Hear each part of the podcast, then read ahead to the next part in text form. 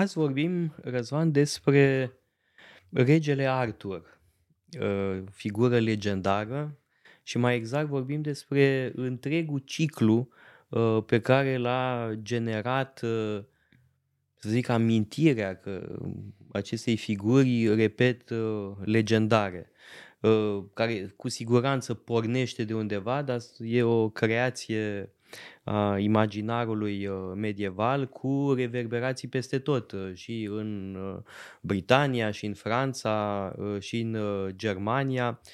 Sigur că nu o să putem acoperi tot, că e o literatură imensă legată de Artur și companionii lui, cavalerii lui, doamnele nemaipomenite, superbe, frumoase, care, cărora acești cavaleri le adresau, uh, uh, mă rog, laude nemaipomenite. Deci, um, um, Bun, eu recunosc că am citit o mică parte din această literatură. Uh, pe de altă parte, ea a și generat apoi reprezentări în cinematografie. Foarte numeroase. Cred că e povestea cea mai populară din uh, Evul Mediu, din genul ăsta. Probabil, al, da. Roman că e foarte posibil. Pentru că a generat și opere, a generat uh, filme, uh, iar în Evul Mediu e de o bogăție extraordinară, cu, da. cu multiple variante de alminte. Exact, spre osebire de alte uh, epopei pe care le-am discutat, cântarea lui Roland sau uh, cântecul Nibelungilor, mi se pare mult mai variat ciclul arturian. Așa uh, mult mai mulți autori. Avem de la Geoffrey of Monmouth, sigur, care să spunem că este origine, după aceea Chrétien de Troyes, după aceea uh, von Eschenbach, peste tot, după cum foarte bine spuneai. Uh, originile istorice sunt foarte, foarte discutabile. Pare să că există o mărturie despre un rege Artur și Mordred. Mordred care era nepotul său, dușmanul său, iarăși nu e foarte clar. Au stat la o bătălie, dar nu se pare, ă, nu, nu e clar dacă erau în aceeași tabără sau în tabere opuse. Contează mult mai mult creațiile literare, ă, care se încadrează în poveștile despre Britania. Că am văzut că mai erau despre Franța, mai erau despre Roma, regiunea romane, aici avem uh, The Matter of Britain, uh, cu câteva teme importante. Asta mi se pare uh, substanțial aici. Pe de o parte avem tema Camelotului. Camelot, această utopie a cavalerilor mesei rotunde, această utopie care este distrusă de uh, vicii, de erori morale personale. Avem dimensiunea asta politică, care sigur e foarte generoasă în a oferi teme și acum 800 de ani și astăzi. După aceea avem uh, povestea cu Gralul, cu Sfântul Gral, căutarea Sfântului Gral.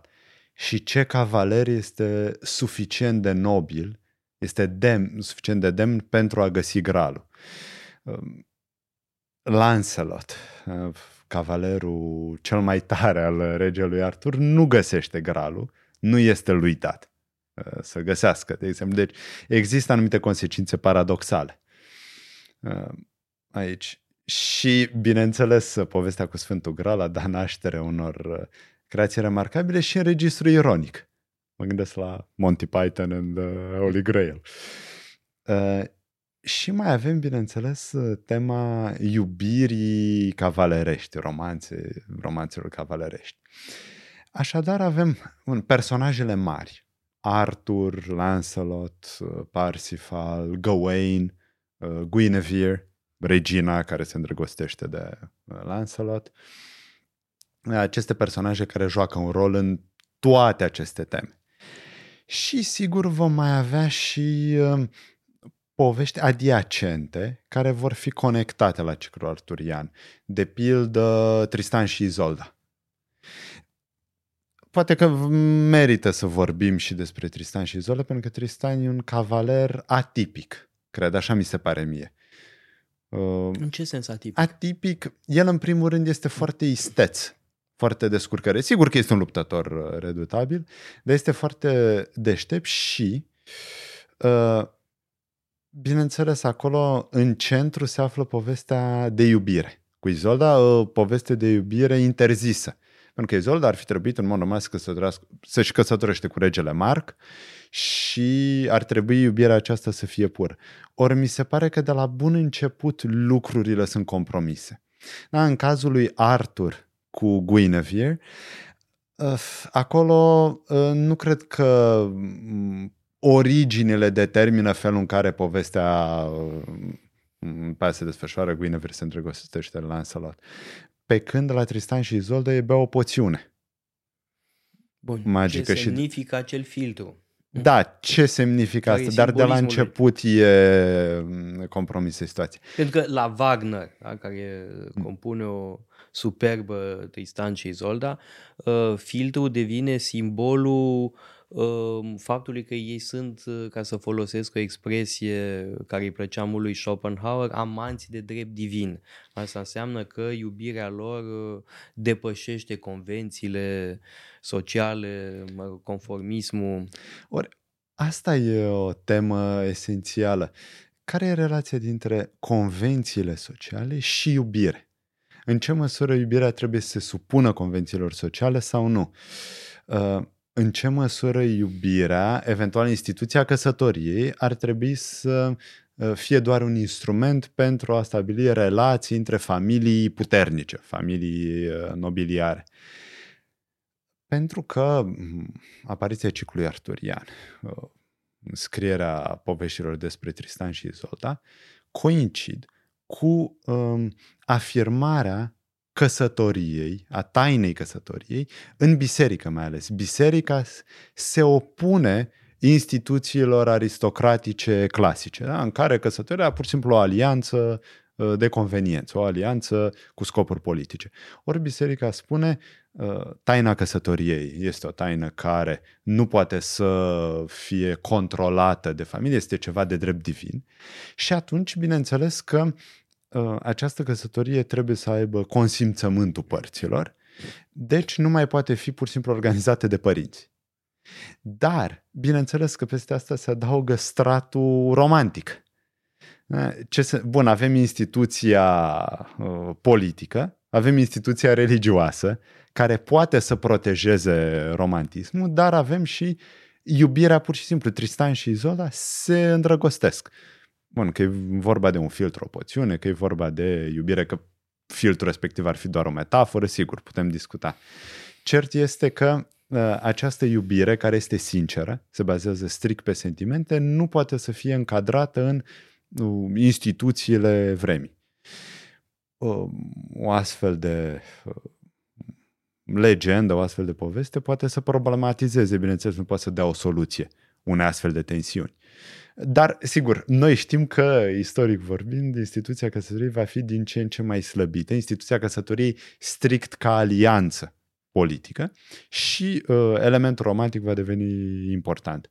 Ori Tristan și Izolda, uh, Lancelot, Arthur, Guinevere, toate stau la baza acestei evoluții. Mm, cred că sunt esențiale. Da, hai să vorbim puțin despre uh, poziția regelui Arthur în, între cavalerii lui. Da. Uh, e, sigur, Arthur uh, este primul dintre ei, dar în același timp nu cred că e cel mai bun cavaler. Cel mai bun cavaler e Lancelot. Deci Arthur are o poziție ambivalentă. De autoritate. Ambiguă. Da, de autoritate, dar autoritate în cheie uh, organizațională. Cum, mm. Puțin cu, precum Agamemnon și Ahile. Da, cred că e o paralelă excelentă, că Ahile e luptătorul numărul unu, la fel și aici, în cazul ciclului arturian, Lancelot Și oricum sunt și alți cavaleri uh, care, care sunt superiori din punct de vedere eroic, din punct de vedere al valorii personale. E, și iarăși, ca în cazul iubirii, care este relația dintre Uh, eroism și uh, problematica organizării politice și necesității de a te supune ca războinic unui cod militar, unui cod politic în care contează mai mult uh, grupul, nu individul. Iarăși o măr- mărturie a acestei probleme politice. Și poate că e interesant să vorbim despre codul cavaleresc, despre etosul cavaleresc, cum apare. Um, apare în, într-o lume post-carolingiană, în undeva, nu știu, secole 10, 11, sigur, e o dezvoltare în timp. Um, până la momentul respectiv, în general, dacă pierdeai în luptă, ce se întâmplă? Erai omorât sau erai luat uh, captiv, erai făcut sclav. Ori acum avem, uh, se pare, dezvoltarea unui etos pan-european, în care cavalerii se recunosc între ei. Fie că sunt francezi, englezi, germani, nu știu, spanioli, zicem de acolo e mai complicată un pic situația, italieni, avem un cod cavaleresc. Deci, în momentul în care ești învins să luptă, ești luat captiv și ești răscumpărat. Asta înseamnă că violența scade, gradul de violență. Asta mai înseamnă ceva. Avem dezvoltarea uh, unei economii monetare, unei economii de schimb. Da? În momentul în care ai bani, poți să plătești uh, recompensa. Uh, asta înseamnă că ai o anumită înflorire economică. Da, vorbim de o perioadă a renașterii Europei, secole 12-13 mai ales, de înflorire semnificativă economică. Și vor fi regi importanți care sunt capturați și care după aceea trebuie să fie uh, răscumpărați. Mă gândesc la Richard din Inimă de Leu, evident, care era cavalerul prin excelență. Uh, Regele Jean în Franța. Da, următorul mare exemplu. Uh, el și fratele lui care va deveni primul duce de Burgundia. Uh, deci e uh, Ă, toate asta face parte din codul cavaleresc. Numai că în același timp codul cavaleresc nu poate să însemne că lupți de unul singur. Francezii au încercat treaba asta să lupte heroic și au fost bătuți de englezi până când au învățat că în război este mai important să acționezi ca echipă, nu să acționezi pe cont propriu. Er, problematica cavalerilor asta înseamnă. Și mai e, bineînțeles, și relația dintre instituția Uh, cavalerilor și biserica. Și morală, pentru că, bineînțeles că biserica vrea să reducă violența. Și există numeroase încercări, și în sudul și în nordul Europei, de a avea o pace a regiului, o pace a episcopului. Dar, în același timp, avem perioada cruciadelor. Cruciade în care cavalerii sunt încurajați să lupte cu păgânii, cu necredincioșii. Nu păgâni, necredincioși, sărazini. Uh, și atunci Uh, cavalerii, pe de-o parte, sunt descurajați de biserică, dar în același timp sunt încurajați uh, și cei care luptă în cruciade vor ajunge în paradis, în eventual purgatoriu, după aceea în paradis. Păi deci... apare ideea uh, unei miliții creștine uh, la Sfântul Bernard de Clairvaux. Uh, sigur, asta ne situează în secolul XII, uh, ori uh, legendele arturiene uh, exprimă un cod etic, uh, un cod etic totuși creștin, fundamental, aș zice, mm-hmm. nu? Și atunci poate că uh, ideile lui Bernard se află în, în consonanță cu uh, etosul uh, cavaleresc din legenda arturiană. Da. Și, uh, bineînțeles, e vorba și de uh, antrenamentul cavalerilor, pentru că orice cavaler trebuia să lupte bine într-un turnir. Numai că inițial aceste competiții erau uh, de grup, erau colective. Doar mai târziu ajung uh, aceste competiții, aceste turniruri să fie individuale. Așa cum le avem astăzi în imaginarul colectiv, un cavaler care merge pe cal și îl doboară da, pe hai cealaltă. Hai să vorbim puțin mai concret despre uh, figurile din legenda arturiană. Artur, evident, um, uh, Lancelot, uh, Parsifal, uh, Merlin, da. uh, și, uh, Tristan și Isolda. Da? Să evocăm uh, câteva din aceste figuri uh, importante în legenda anturiană. Da, cu cine să începem? Cu Merlin, că cu Merlin. mi-e ciudă că am uitat de el. E, e important, e vrăjitorul. Da. E înțeleptul. E un fel de Nestor, dacă e să facem din nou această comparație cu mă rog, șchioapătă comparația, evident. Ehm, da, e un uh, înțelept, un uh, vrăjitor, un clarvăzător totodată. Hmm. Uh, cineva care asigură, să spunem, fundalul pe care se întâmplă toate aceste aventuri. Merlin, sigur, are de-a face și cu fondul celtic al problemei, pe care a uh, fondul pe care apar aceste uh, povești arturiene. Nu uh, druizi. Mi se pare logic să încadrăm în felul ăsta figura lui Merlin. Mă rog, mai cu seamă așa a fost văzut ulterior ca un fel de druid. Asta sigur că e foarte discutabil. Uh, ce ne facem atunci mai departe cu Persi, Parsifal, cu... Uh, Gawain și povestea uh, Cavalerului Verde, sunt tot felul de, uh, uh, de variațiune. Cavalerul, uite, Gawain, care trebuie să reziste ispitelor. Nu și asta e important uh, și la Parsifal. Uh, trebuie să dea dovadă de stăpânire de sine, uh, astfel încât să-și îndeplinească menirea. Deci, cum foarte bine spuneai, codul creștin uh, de înfrânare, de fapt, nu este doar un cod extern, ci este un cod care trebuie interiorizat de acești cavaleri. Mhm. Bun. Și unde Lancelot eșuează. Gralului este un demers creștin. Da. Da, în care e combinat pelerinajul cu lupta Uh, da, adică e vorba de, uh, cum să spun, de tentative de autodepășire, dar totuși într-o perspectivă de pelerinaj și de găsire a um, pocalului cu sângele Mântuitorului. Uh, și, bineînțeles, uh, erou negativ, Mordred, Uh, nepot, fiul nelegitim al lui Arthur, sunt mai multe variante. Um, cel care este opusul acestui uh, ideal uh, cavaleresc, dar întoar- răstoarnă. Totul el, bun, el este cel care prăbușește toată șandramaua. Dar cauzele profunde sunt, bineînțeles, în uh, viciile, în erori, erorile morale de care suferă cavalerii mesei rotunde. De altfel, uh, e amuzant că tu pronunți uh, varianta franceză. Evident. Care sigur este primordială. E primordială, da. pentru că totuși uh, e vorba de o uh, literatură a elitei uh, din Britania, care este o elită normandă. Normandă, da. Uh, și apoi, bun, îl menționam pe Chrétien de Troyes, totuși este extrem de important Bun, așa cum, sigur, pentru literatura germană e importantă Wolfgang von Eschenbach. Și eu folosesc varianta engleză, de exemplu, a lui Thomas Mallory, care trăiește mult mai târziu în războiul rozelor și luptă în timpul războiului rozelor și deja acolo avem de-a face cu o literatură engleză. Începerea literaturii Da, și elaborat mai târziu. Da.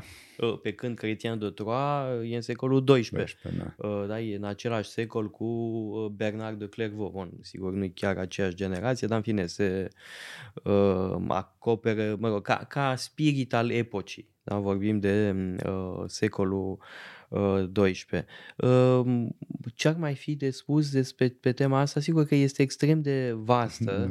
Uh, eu am aici Uh, doar un, un volum care conține uh, doar textele franțuzești mm. despre legenda arturiană. La asta se adaugă, evident, celelalte surse. Iar Wagner se va baza pe Wolfgang von Eschenbach, da? în uh, splendida lui uh, operă Tristan și Izolda și nu mai puțin splendida operă uh, Parsifal. Dacă Wagner a produs două uh, opere bazate pe ciclu artorian, uh, trecându-le și prin uh, filozofia pe care o adoptase, și anume filozofia uh, lui Schopenhauer. Deci, uh, legenda arturiană este extrem de importantă în epocă, Uh, și când spun epocă mă refer la o perioadă lungă, da? secolul XII, poate chiar mai de vreme începe creația uh, ciclului și până secolul, secolul XV mm. ajungem. Da? După care s-au mai scris diferite uh, mă rog, variante, avem opera asta atât de importantă, uh, nu, operele acestea foarte importante ale lui Wagner, uh, lectura filozofică uh, a acestui acestor uh, mituri și de asemenea în zilele noastre filme uh, și tot felul de um, producții ale Sigur, industriei minte, de divertisment. Pe lângă Monty Python, film mai serios de data asta cu Sean Connery în rolul regelui Arthur și Richard Gere, cred, în uh, rolul lui Lancelot, dacă nu mă înșel.